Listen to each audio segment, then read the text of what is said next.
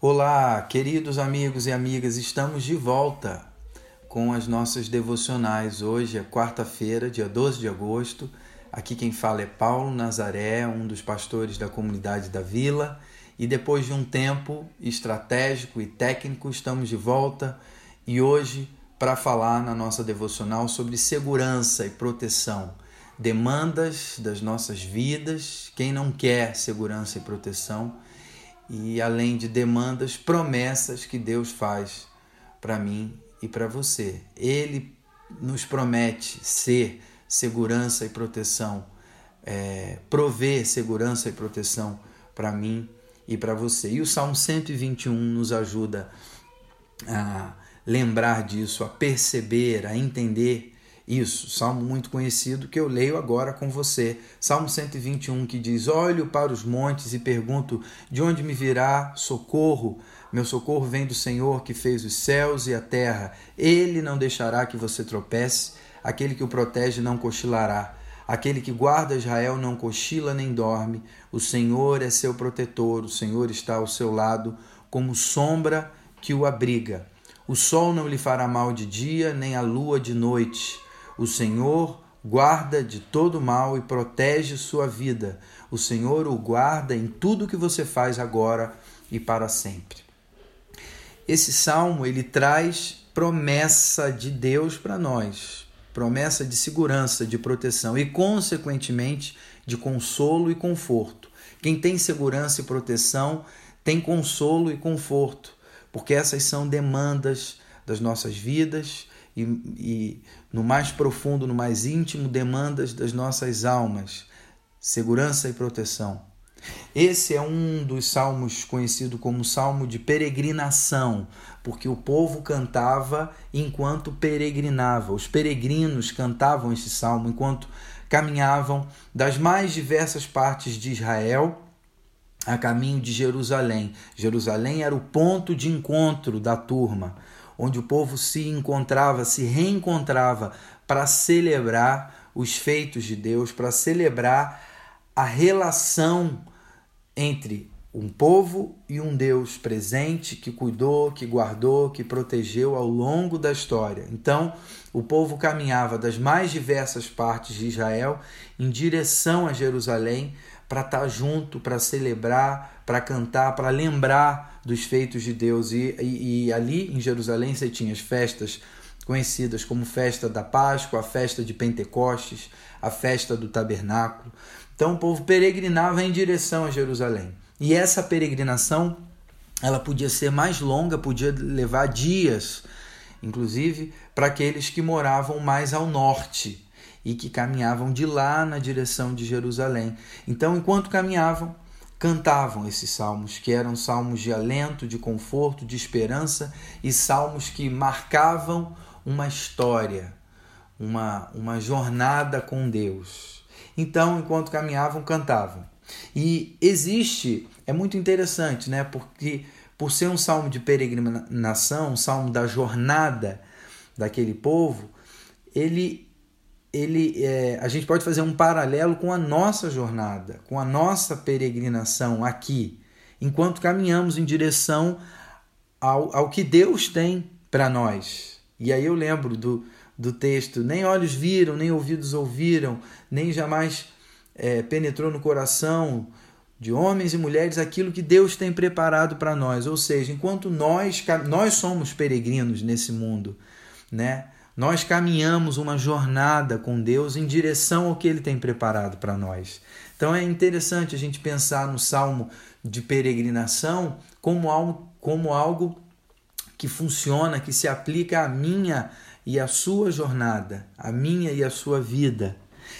E um primeiro ponto, então, que esse salmo nos ensina, revela, é que o nosso socorro vem de Deus. O salmista começa dizendo: Ó, oh, eu olho para o alto, eu levo os meus olhos pro, para os montes, ou seja, eu olho para o alto e me pergunto de onde me virá o socorro. Essa é uma pergunta pertinente uh, para os peregrinos daquele tempo. Haviam perigos, inclusive perigos literais, é, no caminho, porque haviam salteadores, ladrões, emboscadas é, animais selvagens. Naquele tempo na Palestina tinha, tinha leão, tinha urso. Então existe aqui uma realidade, inclusive literal, de vulnerabilidade diante dos perigos e desafios do caminho. E não tinha escolta, segurança ou coisa do tipo. Por isso a pergunta: de onde me virá o socorro diante dos desafios e perigos que eu posso enfrentar? E isso é claro, se aplica hoje para a minha vida. E a resposta é: o meu socorro vem do Senhor. Que Senhor é esse? É o Senhor que fez o céu e a terra, é o Deus Criador. Ou seja, a minha garantia não está nos meus recursos tão frágeis e escassos, mas está no Deus que tem o um mundo em suas mãos, o Deus Todo-Poderoso, Deus que fez os céus e a terra. E a certeza de que, em última instância, se Deus não guardar, se Deus não sustentar, eu não sobrevivo, eu não subsisto. Isso vale para o povo daquele tempo, isso vale para mim hoje. Isso tem a ver com uma lucidez espiritual, de saber que, ao contrário do que eu possa pensar, eu, eu não tenho tudo sob o meu controle. A minha segurança, o meu socorro estão em Deus. E na sequência, o salmo traz algumas promessas de Deus promessas que Deus fez ao povo nas ocasiões em que disse, por exemplo, através de Moisés no deserto, que haveria de proteger e guardar o seu povo. Então, o povo que canta o Salmo 121 tem uma memória em relação aos feitos de Deus. E esse salmo ele serve para isso também, para a gente lembrar do Deus que nos conduziu até aqui. Quero trazer a memória aquilo que me dá esperança, aquilo que me, me traz senso de segurança e da companhia desse Deus. Então lembra da tua história, da história do teu povo, lembra do que Deus fez até aqui. E aí, agora na sequência, algumas características deste Deus que os versos trazem de forma bem clara. No verso 3 e no verso 4, o salmo nos apresenta um Deus que não dorme no ponto. E ele usa exatamente essa expressão, Deus que não cochila. Ou seja, um Deus que tem o controle o tempo todo, diferente de um vigia que durante a noite cai de sono. O nosso Deus é um Deus que não dorme, ele está atento o tempo todo, ele tem o controle o tempo todo. E aí no verso 5, um Deus que nos acompanha o tempo todo, assim como a nossa sombra, é feita essa comparação, tão perto e tão junto da gente como a nossa própria sombra, assim é o nosso Deus. Ele não nos deixa. E por ele ser essa sombra, de dia o sol não vai fazer a gente sofrer, e nem de noite a lua. Nem perigos diurnos, nem perigos noturnos poderão nos, nos, é, nos derrubar. Aonde eu vou, a minha sombra vai. Aonde eu vou, o meu Deus está comigo. Semelhantemente, da mesma maneira, esse Deus presente me guarda de todo mal, diz o verso 7, inclusive do mal mais terrível, mais profundo, o mal da minha alma, o mal espiritual, porque ele guardará a minha alma, é o que diz o verso 7. E o salmo conclui, já chegamos ao, ao finzinho da nossa devocional aqui. O salmo conclui dizendo que o Senhor guardará a tua saída e a tua entrada ou seja, quando você sair de casa em direção a Jerusalém, até chegar em Jerusalém, desde agora e para sempre, o Senhor guardará a tua saída e a tua entrada. Ou seja, o Senhor guarda a minha e a sua jornada do começo até o fim. Deus vai guardar, ele vai fazer isso agora, enquanto aqui e depois daqui para sempre. Não somente nesse mundo, mas na eternidade, Deus estará conosco.